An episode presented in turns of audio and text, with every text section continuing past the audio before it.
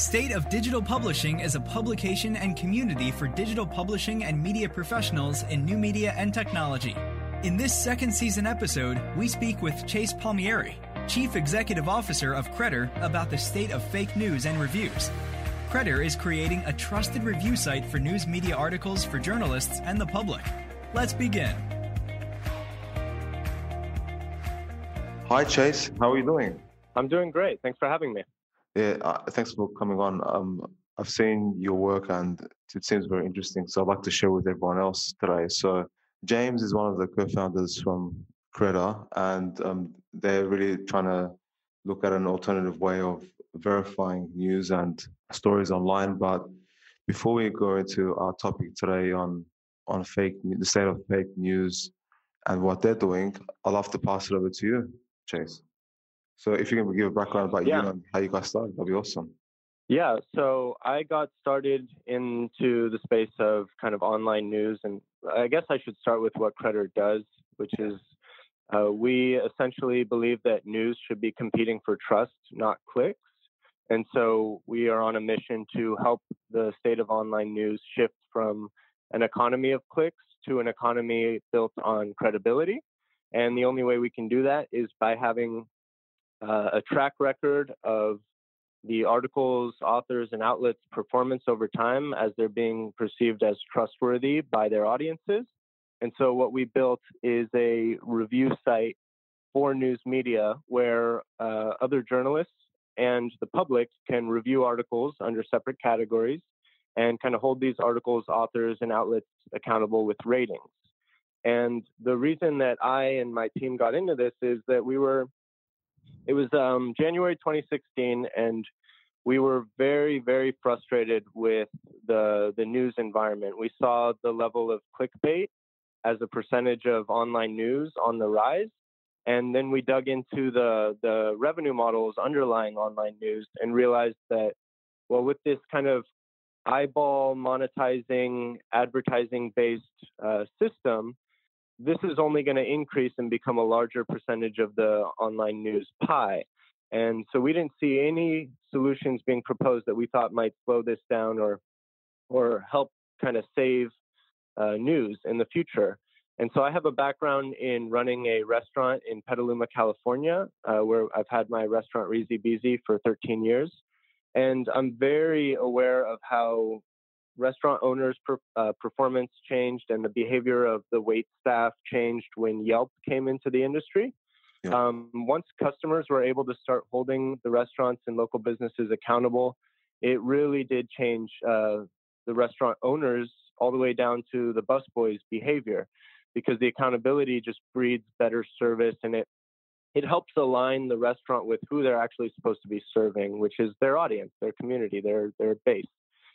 And I kind of was deep into that model and thought, well, that's interesting. This is an industry that's being held accountable with reviews, but there seems to be no way for me as a frustrated news consumer to hold an author or outlet accountable with reviews. Um, especially at that time is when a lot of these outlets started removing their comment sections altogether.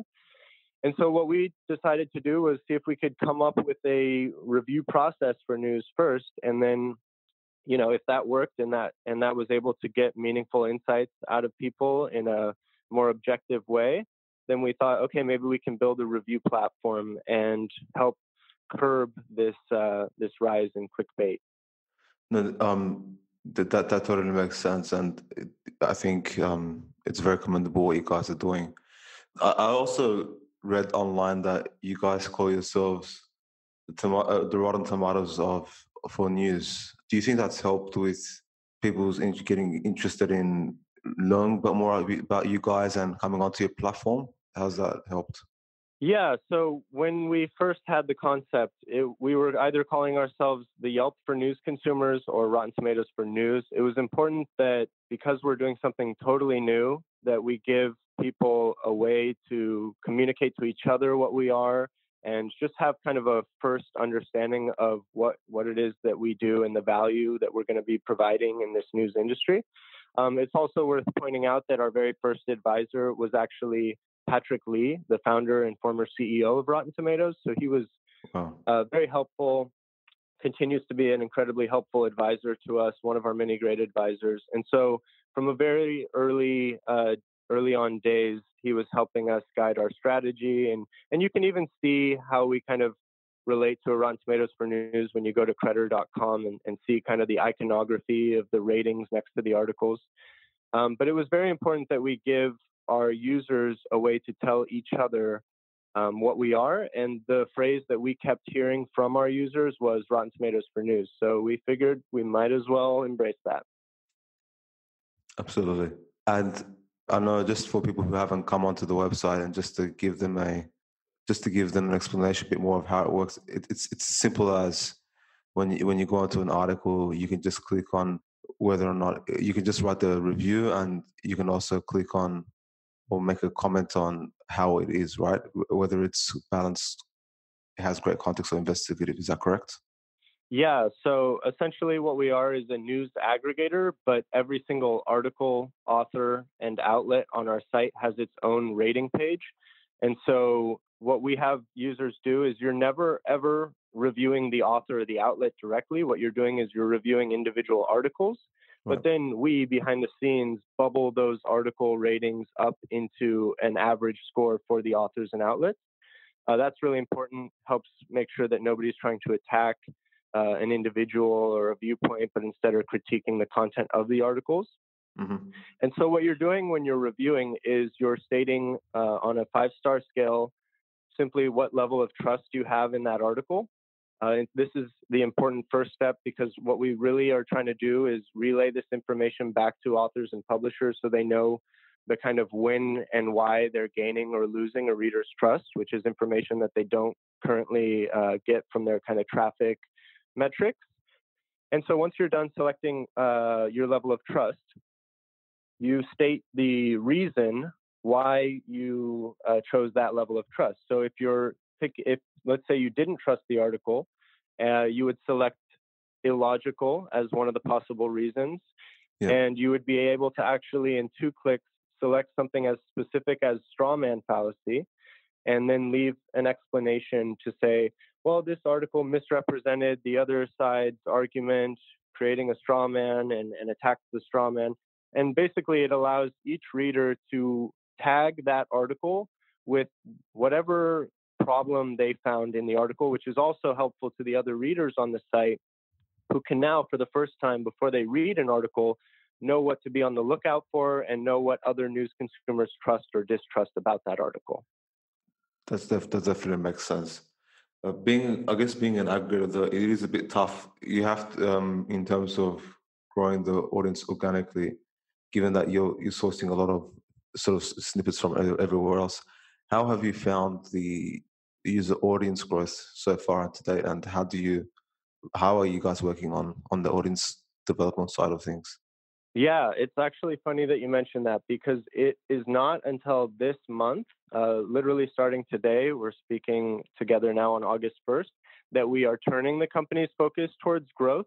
What we have been focused on internally has been retention and engagement. Yeah. Essentially, what we wanted to do before we went out and grew the, the audience or the user base was make sure that we could turn a visitor into a reviewer and that we could prove out the, the fact that there are people that want to review articles and um, that we can get them to come back and do it on a recurring basis. And so now we've proven that out, and uh, we no longer have a, a, leaky bucket, as you might call it in the industry. Mm-hmm. And so now we're going to be going out and growing the user base. And the, one of the ways we're doing that is actually with what we're calling our partner program. Now, this is very interesting because what we're doing is we're offering publishers a button embed that they will be able to put at the bottom of their articles that says review article with Credder. And this allows them to uh, send their readers to the relevant article rating page and review their work.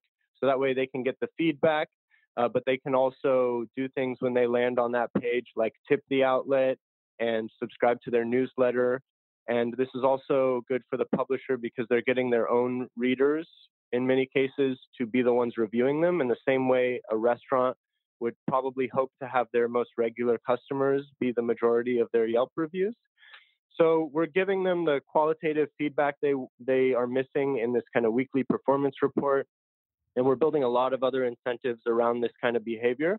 But that's going to be one of the biggest ways that we grow our user base is that you and other readers will literally see a button on the bottom of other news outlet sites that says review article with Credder.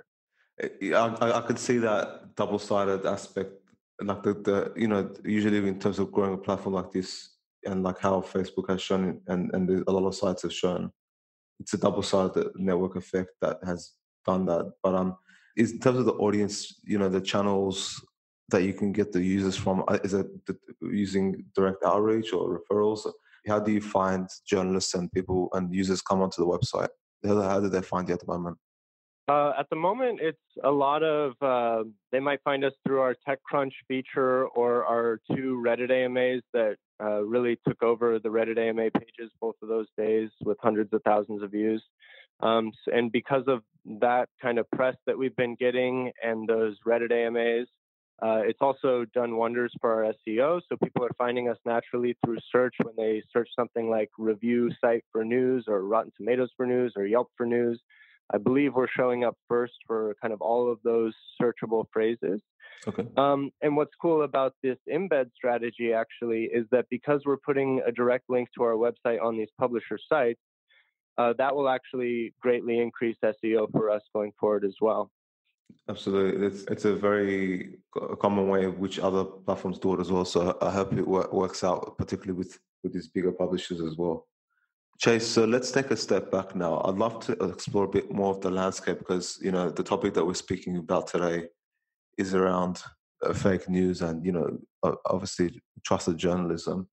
Uh, let's let's look at the the tech platform side. So thinking about social media like Facebook and Twitter. So you know you know they did they, they've always had a problem of clickbait and they've they've always tried to show users trust signals, like for example, Facebook has recently verified symbols for news organizations. So unless you're you don't have to go through the process of getting verified, that you won't be able to be shown in, in the newsfeed algorithm. How do you think initiatives like Twitter and Facebook have done? How do you think they have worked out so far, from your point of view? I guess I would say I think it's a little strange that we we're experiencing the problem on these sites and then we expect them to be the ones to solve the problems uh, that they in, in turn have been creating. So I think it's a little strange of us in society to kind of call on Facebook or Twitter to solve the fake news problem. I think uh, Facebook and Twitter would much rather someone else solve the problem and be able to integrate that in a way that's useful. So one of the reasons that Credder started is that we were terrified by the solutions being proposed in this space because most of them were, oh, there will be an AI for news that tells you what's good. Well, that's the solution that we don't really trust because who's who's controlling that AI? What was the data that was fed to it to to uh, create these kind of ratings? And then the other one was, oh, Facebook and Google will just block or censor things on our behalf, which is another weird call for help from our society to corporations that already have massive amounts of control over the information ecosystem. So we were very uh, unsettled by that. And we thought, well, the only way to solve this problem is by creating a rating system where the news consumers themselves can participate in the solution because being able to participate in the solution is is crucial if you want news consumers to trust the solution and that's where we, we think things like NewsGuard fall short is if you're not going to let the news consumers participate, then how can you expect them to trust it? And then what we think is great about kind of a review model for this space is that it doesn't require any censorship. What we're saying, even on our own site, is we feature the worst articles imaginable because we're very similar to Rotten Tomatoes in the way where we would want uh, Rotten Tomatoes would want the worst movie uh, in the box offices to be on the site and have its kind of uh, moldy rating so that people know what to avoid as well as what to go and check out. So we think that as far as uh, Facebook and Twitter's woes, that we might actually be uh, the golden ticket for them because we're going to eventually allow our ratings API to integrate with these third party sites, not just Facebook and Twitter, but other news aggregators, and allow them to feature our Credder rating score next to the content on their platform so that they can actually take a step back from responsibility on dealing with these issues. That's that's an interesting angle. Um, I think with taking on that um, rating system, so it, has to be something that's widely adopted, and that's the, always going to be the challenge, I guess. But it's it's worth pursuing, like like I said, for the great of providing people with um, yeah. balanced reviews. So, do, do you? I mean, algorithms and everything else, like technology, is also going to be the point of those as well. I think though is that it does take out that human process. Once you do define parameters, it does sort of help you guys learn. It helps learn detect these things over time. Is there something that maybe that's going to be incorporated into user generated reviews as well to help you guys scale the efforts, or or do you think it's purely going to be the way that you guys are going currently? Uh, how do you well, think the landscape is going to develop? Yeah, we think that it is possible for there to eventually be a trustworthy AI for news. But we believe that it's going to need to require a huge database, uh, training data set of real user and human generated reviews and ratings to train it. And so, what we think we're actually building is the database that would allow for an AI for news to eventually be possible. But anybody that preaches about an AI for news that doesn't have all of this data, you should really be skeptical of, of what they're setting their their algorithms um, or their AI for news tools to uh, to be looking at. So we actually think that we are going to be sitting on that data set, and it's yet to be seen. We're already talking to some AI for news um, players, but it's yet to be seen whether we give that data over to them to create that AI for news, or if we will build it in house in the future. But uh, ultimately, we feel like we are the ones with the data set that will allow that to be possible. How about governance boards? Like, you know, I know in Australia, like there's industry watchdogs that monitor online behavior, like um, competitor activity or competitor behavior. Is there a reason maybe we can't adopt that type of model, and that way you can keep everything non-objective, non-objective fair and balanced?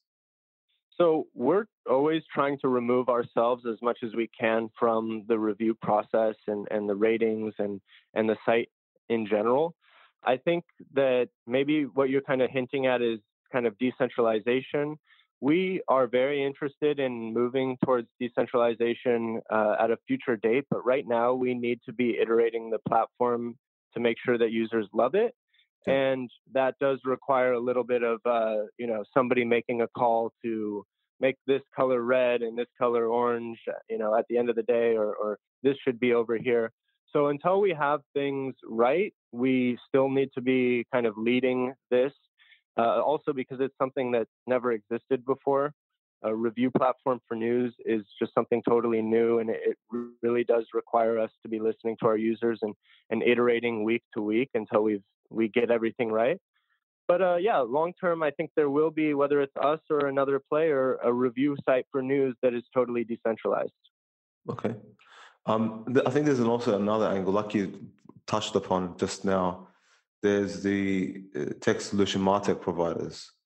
Uh, there's people like Hearken, I think, who focus on providing tools to give um, ability for people to give feedback directly on news media sites like well, what's your overall opinion on on tech solution providers role in this i know you said that before as well like the, they should be the ones who actually can help uh, media platforms social media platforms to, to tackle these issues but what's your overall opinion on and how they are playing in the market and, and and you know maybe how they're playing in the market with you guys so we're actually really good friends with uh, the Hearken team and Ground Source. Uh, so we actually really like what they're doing. We think that we are doing something similar with the qualitative feedback of our reviews yep. and, and turning those reviews back over to the publishers and authors.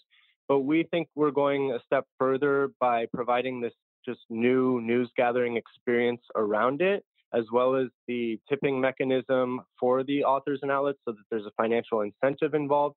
So I guess if I was to critique some of the players in that space, it would be that they are doing one thing, whereas if we're really going to change news, you have to create a new experience, a you know, you could call it your 10x better experience than what people are experiencing today, mm-hmm. and have people moving through that experience and naturally giving up the feedback to those authors and outlets in a way where it is actually rewarding to them as well to do so. Because when you're reviewing on Credder, it it is kind of a, a cathartic thing. You you feel like you're finally being heard for the first time. You feel like you can finally do something besides just exit out of a bad article and where which was what you would do before Credder existed. So overall, we love them. We we like Andrew Haeg and the Hearken team um, as well, and they're they're great people. And we like even the the Chartbeats of the world that are giving the publishers their kind of more traffic metrics, the more quantitative metrics. But we think that publishers are very vulnerable right now because they don't know where they're gaining or losing a reader's trust. And in a very, very direct way, that is what we're capturing from our users. In saying that, Jason, let's go to the practical aspect of our, our chat. So I'd really love to discuss with you how we can build that credibility strategies on demonstrating credibility and trust, and particularly also looking at it on different stages of the publisher life cycle. So there might be people who are just starting out versus existing ones, uh, existing publishers like the New York Times, like the bigger guys. So let's start for, for those who are starting out their own media publication, people who are just like at home, they're sitting in and producing quality journalism and, and articles. What's the steps you think they should take to help create established uh, publication and what the, what should I do on their website as well to, to, to demonstrate that? Yeah, um, that's a great question. So we don't expect a New York Times or a Washington Post to really care about Credder in the near term, but these smaller independent outlets and individual authors running their individual blogs, they are going to have the greatest need for Credder because they're the ones that are having some difficulty signaling their credibility to their audience and their new readers. And so what we've actually are doing is creating these these author rating pages and these outlet rating pages where it's in the best interest for the author outlet to promote their rating page, especially if they have a good rating, to to promote that because they can grab revenue, they can grab people to their newsletter, but they're also signaling their credibility and the fact that they're willing to be reviewed. I think that's going to be one of the biggest reasons that people adopt the embed button at the bottom of their articles that says review article with Credder mm-hmm. is because naturally any any creator that is willing to be held accountable even even taking the content out of it they just appear to be more trustworthy because they're holding themselves accountable or they're at least allowing you to hold them accountable. And as far as the the individuals kind of sitting at home and writing articles and just starting out, that's exactly the person that should be paying close attention to their early writing and how it's being responded to by readers, uh, for example, on Credder, who are saying, uh, I didn't like how you injected your personal opinion at the end of the article here. Everything was good, but then at the end, you kind of tried to sway the reader. It would have been great if you just let the information speak for itself. There's a lot of these little examples where a, a writer, an up and comer, can actually iterate their writing style to be perceived as more trustworthy. So, what have you found found the common things that can make an article trustworthy? Like, I know that varies from niche to niche, and every niche has its own style. But um, is there some common things that you've picked up that when people, you know, they want to submit their article the first time to Credder, that they can maximize their opportunity to be seen as credible? Yeah, there definitely are. Um, some of them might not be surprising um, because we are also, in many cases, news consumers, so we know what we don't trust and what we trust. But yeah. some of them are also uh, kind of surprising. So, if I were to kind of read off from our case study, which is actually available in the footer of Credder.com, niche vertical in-depth journalism is getting much stronger engagement and is being perceived as more trustworthy so i guess a, a real life example of that would be yes you could read nbc writing about Bitcoin, or you could be reading an article from a uh, a small news outlet or independent outlet that it writes specifically about cryptocurrency, blockchain, and Bitcoin. And what we're seeing is that the more niche the publisher, the deeper detail and uh, context they can provide to breaking events, and that in turn becomes perceived as more trustworthy. So, uh, yeah, niche, separating uh, your uh, the author's opinion from the article altogether. So there's a few ways to do this.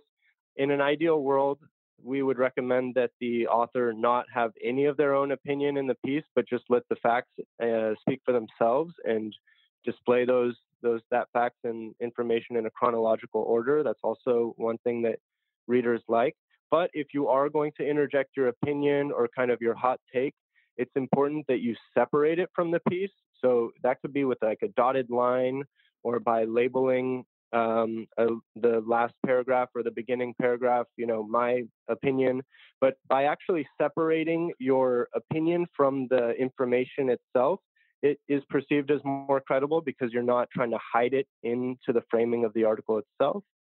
Okay. Um, let's see. There's some other things like, um, oh, uh, one thing that comes up a lot is when readers read a headline and then they read an article's content and they don't. There's some kind of a misconnect between the headline and the content itself. So, for example, uh, a headline might be very sensational, but then you read the article and it doesn't even support what the headline was kind of accusing someone of or something along those lines.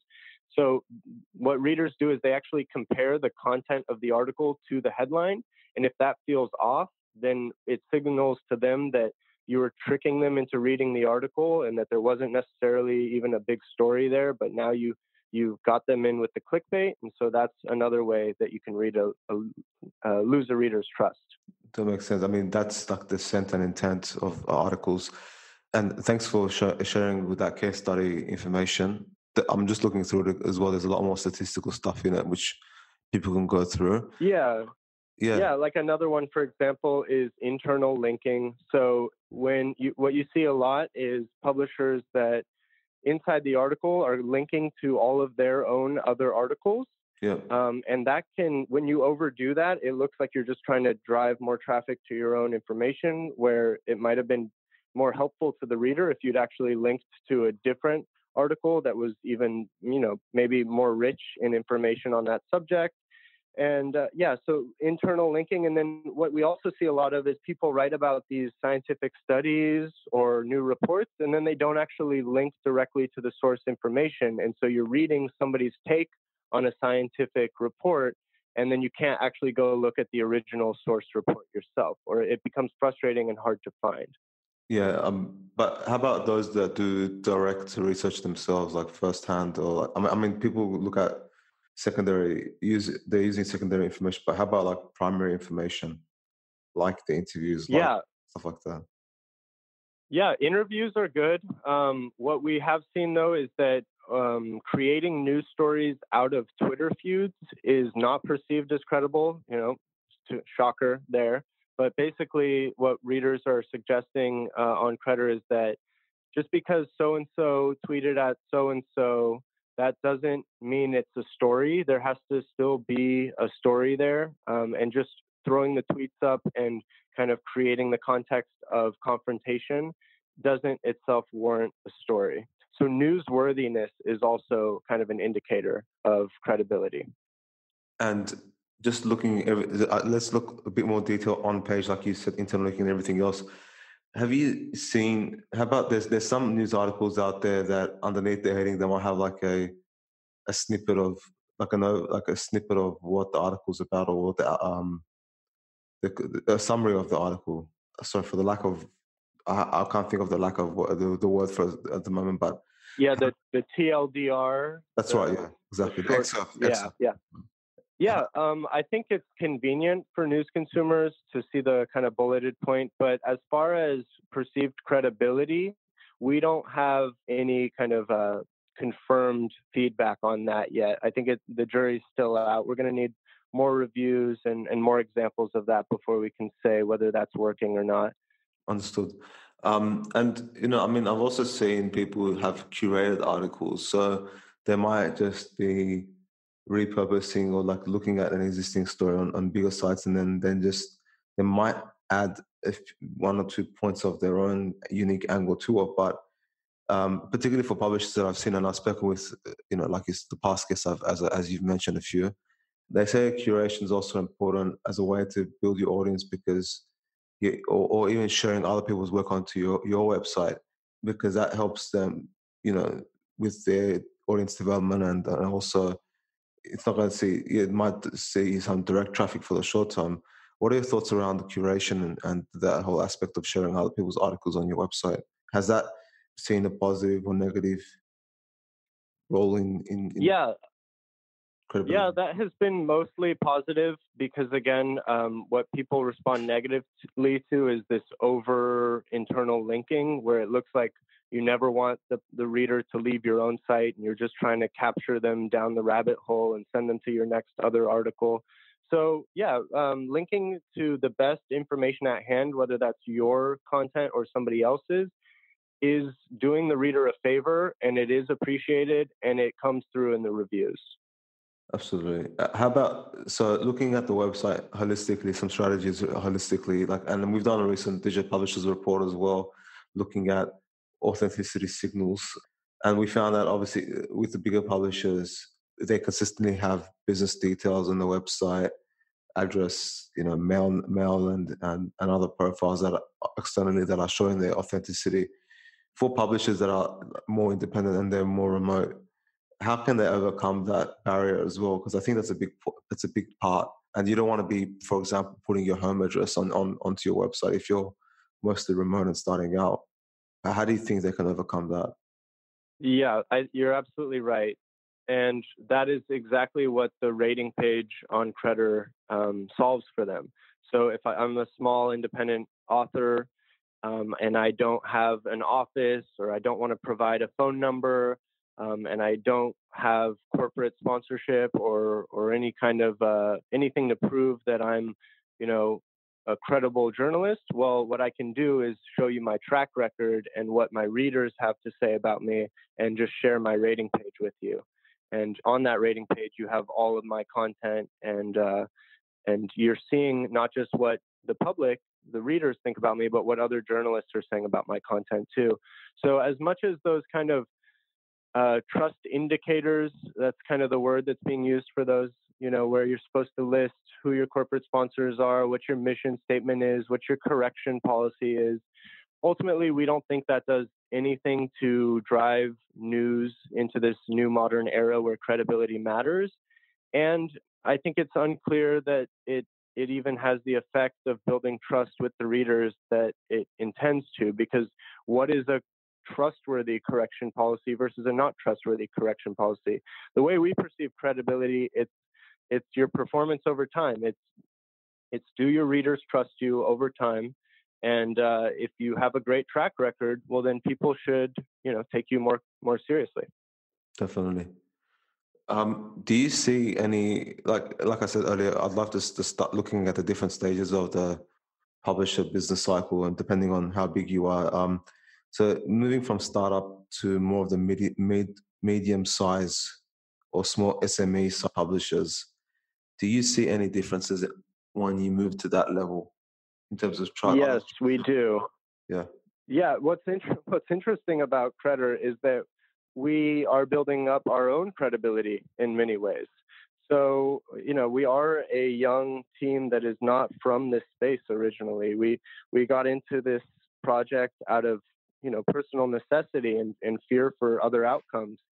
And so we are building up our own credibility. Me talking to you on this podcast in some respects will you know whatever the world credibility points are maybe i get a couple credibility points for speaking to you and and explaining what we're about. So i think the bigger we are and the more technological tools that we provide to these publishers which is the embed and the tipping and uh, and just the, the better performance out of our, our main application in general, it all lends more credibility that yes, we're here to stay.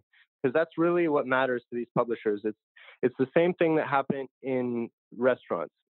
when Yelp came into town, a lot of restaurants ignored them and they did it at their own peril because they thought, well, okay, this is catching on now, but maybe Yelp will die and we can keep getting away with what we've been getting away with and overcharging customers and and uh, you know not being as good of a host to out of towners. There's a lot of things like that. But the restaurants that embraced Yelp and um, decided, oh, this is going to be a driver of traffic for me and a driver of reputation, those are the restaurants that you're actually seeing flourishing today. And a, a good example of this would be that you see these mom and pop restaurants getting you know lines out the door whereas people don't go to IHOP and Denny's as much as they used to and that's because IHOP and Denny's used to be a proxy for reputation but now a restaurant's Yelp page or TripAdvisor rating page is their proxy for reputation. Got it. So pretty much people in the SME, like the, as they moved and become more established, um, but they're not as big yet, you've seen them really leverage a lot of online profiles and they, they get they have like a really strong reputation and ratings to to really get people coming back to their news sites. Is that a good way to summarize what what you said? Yeah, yeah, I guess that would yeah, that would be a good way of saying that. Okay, cool. And so then we move on to the larger publishers. So with larger publishers, um, even though uh, they've and they've got massive sites, what have you seen some differences when when you go to, when you get to that stage? So one thing that's really interesting that we're seeing with larger publishers is the discrepancy between the critic rating and the user rating for you know publishers like the New York Times and the Washington Post and and the Atlantic these kind of bigger brands they have a lot of built-in trust from fellow journalists. And so what we're seeing on our platform is that the journalists are tending to review them positively because they just kind of have a a preconceived trust in these outlets but we're actually seeing that these are not the most trusted brands according to the, the users on the site. In many cases, it's actually smaller independent outlets with a focus on the reader um, that are being perceived as more credible. So that's one of the interesting insights that came across in our case study is just how the users are perceiving uh, content as trustworthy differently than fellow journalists. That's pretty interesting. Um, but how does that, you, know, they like New York, like let's say New York Times was in that position where there's that big discrepancy, but people that, you can see how big they are and um, how much users they get, an audience they're getting online, and, and their subscription is working well. Why is that still working for them if there's that big discrepancy, or for those type of publishers that have that discrepancy? Why is their business still running as well if, if the user ratings not there? Well, in the New York Times case, they really took a focus of trying to move as much of their business to subscription revenue as early as possible, and they, they made a big shift in doing so. And what kind of scares me is that many people in this space look and they say, oh, but look, the New York Times is doing great with subscription revenue. Therefore, the industry as a whole is, is going to healthily transition to subscription revenue but it's not exactly true. The New York Times is the most recognized brand in the world, and in many cases, if a if a news consumer is going to subscribe to uh, an outlet and pay that monthly fee, they're only going to do it for one outlet, and in many cases, they're probably going to default to the New York Times. So what's kind of interesting about what's going on on our platform is that when you when a user reviews your article positively, we're going to actually on your behalf prompt that reader to tip you. And it's also on our end to try to turn that into a monthly recurring tip on your behalf. And so then you, the outlet or author, will be able to come and claim uh, that tip revenue at any time. And so this will actually apply to the New York Times as well. If people are reading and loving New York Times articles on Credder, New York Times will actually have a new revenue stream through Credder where people are, are leaving tips for them and they can come claim it. And this is something that can just sit alongside their existing subscription revenue that they run off of their own site. That's, that's a really interesting. Uh, thank you for bringing up the point of monetization because maybe that's what helps them. That that's the, the shift in monetization. I think is, is really useful to bring a point. So, do you think that even with you guys moving forward, that you might be focusing on prioritizing various publishers to come onto your platform first? Maybe like the Guardians or those type of sites that really need a membership driven approach. Uh, they they have a, they need the members to support their journalism. Yeah, so you you're exactly right. Um, we're technically targeting uh, publishers a little bit smaller than the Guardian right now. Yeah. Things more like Truthdig and Truth Out and and uh, Shadowproof, or you know some of these smaller outlets as uh, what you might call more low-hanging fruit, so that we can kind of establish ourselves as being helpful, and then build our way uh, up the kind of what you might call the the brand leaderboard. Yeah. Um, but uh, but yes, that a, a, guardian or any other outlet needs this revenue and what we're basically saying is keep doing what you're doing you guys monetize your site but when they're on our site we're going to be monetizing on your behalf as well and uh, come claim it when you want to claim that money that's that's really good to to see that progression i guess so I'm, I'm very optimistic about it as well so let's look ahead and i'd love to know a bit more about your plans for 2019 and beyond what are you guys working yeah, on? So, as I mentioned, kind of at the top of the the podcast, we had not been previously focusing on growth. Um, we'd been really focused on on uh, engagement and proving out the reviewer base and uh, and finding a way to re-engage them, which we do through the Credder Daily, which is our daily email of headlines that we send to our entire user base to kind of pull them back in to review some of those articles that are trending that day. Mm-hmm. Um, but what we're really excited about launching at the end of August is the partner program, which I've mentioned, uh, which is that embed button that anybody can come grab off of our site and place at the bottom of their articles. It's going to be something you don't even need our permission to do. It'll be a, a page on the website where you can grab that button. Uh, pick the version of the button design that matches your site's design and throw it in there. And so it, we don't even need to be part of the process. And then we're going to be sending you that weekly performance report.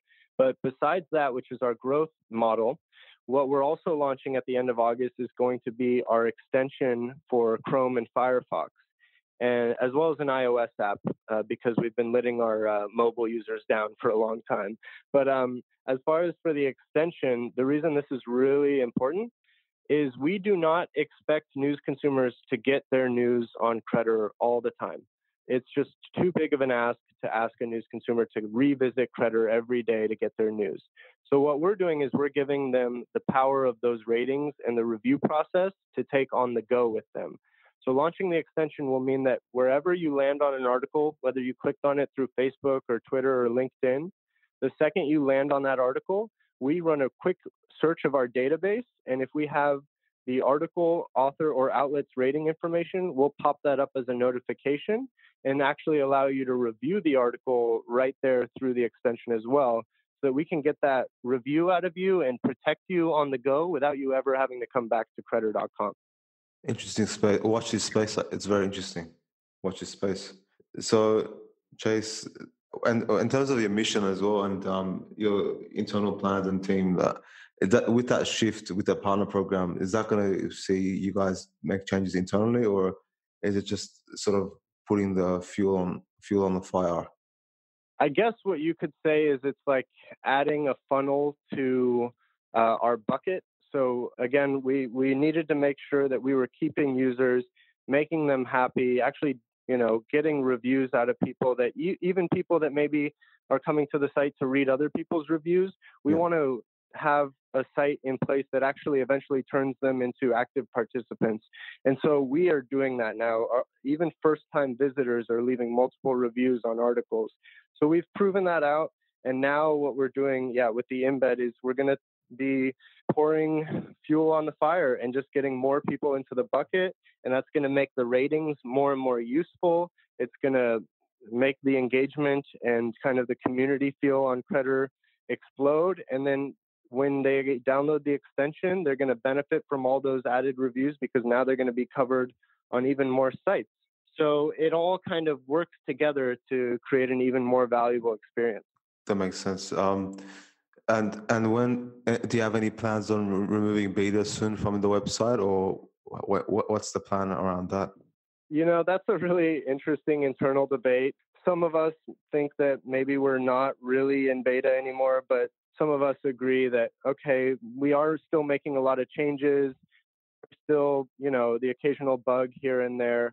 So really, the reason beta is there is to uh, limit our our visitors' expectations so that they know that we're not saying that this is a finished product. This is something that we're continuing to improve upon, and you know, stick with us through some of the the harder times as we're getting things right. So uh, i would imagine that the beta will stay up for maybe another few months, and then we can call ourselves officially uh, planted. Awesome. I look forward to seeing that as well. Just looking at looking ahead, I guess, um, and I've also been reading as well because Yelp has also come up in the news. Some of the challenges that they've been having as well with being able to continue getting people to get reviews on their website and maybe the fact that some of their data suite tools hasn't sort of been keeping haven't hasn't been keeping up to pace with some of the technology changes like the data integration solutions that can be offered to small businesses out there. What do you guys see the challenges for you once you launch the partner program that you need to tackle? Yeah, one thing that's interesting about this space, the kind of review platform space, uh, first off, we believe that every single vertical, every industry will have a uh, review platform where the consumers of the industry can hold the producers accountable. So we think it's just a matter of time before there is one for the news. But in regards to Yelp and Rotten Tomatoes and TripAdvisor and these other review sites, it's only ever about 1% of their user base that's actually leaving the reviews. And it's 99% of their users that are coming to reference the ratings so that they can make a better purchase decision or, or decision on how to spend their time. So, one thing that's interesting about how Credder compares to a Rotten Tomatoes or Yelp is that with Rotten Tomatoes or Yelp, in many cases, what you're doing is you actually have to pay a ticket price for that movie or you have to pay for a dinner. And this is an offline experience.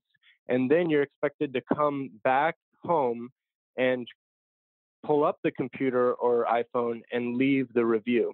Whereas with Credder, we are literally integrated into the experience itself so that you can see the rating when you land on an article and review it the second you're done reading it. So this is kind of why we think we're actually going to be have a higher percentage of reviewers as a total of our user base. And I would guess that that is a big part of the challenge for some of these other review platforms maybe losing steam is that yeah, they're simply providing an offline experience, but an online experience for their reviews. Makes sense. While you guys are doing a, a pure online play, so yeah, I really hope that we see the success that you guys have planned for the partner program. Thank you. I appreciate it. No, absolutely. You let us know if uh, there are any publishers you think might want to sign up. Well, of course, we'll, of course. Chase, just um, looking at one quick question as well since you've come from the outside, and, and I'm, I feel like I'm, uh, I've come from that similar situation as well, because I haven't started as, out as a journalist or anything else. What would be the one advice that you'd give for those people coming from the outside and want to play, uh, grow their career and, and become an entrepreneur in the space? I think you have to show, not tell.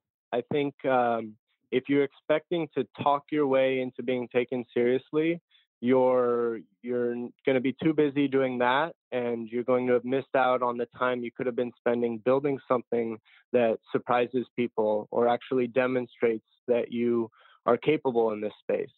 So i think uh, i think there's a lot of you know uh, landing pages and going around and talking whereas you know for our team we spent two years working uh, full-time other jobs living in a startup house eating quesadillas and it was two years of i guess you could call it like a fun torture uh, that we self-imposed on ourselves because we knew that we weren't going to be taken seriously unless we built something that was taken seriously.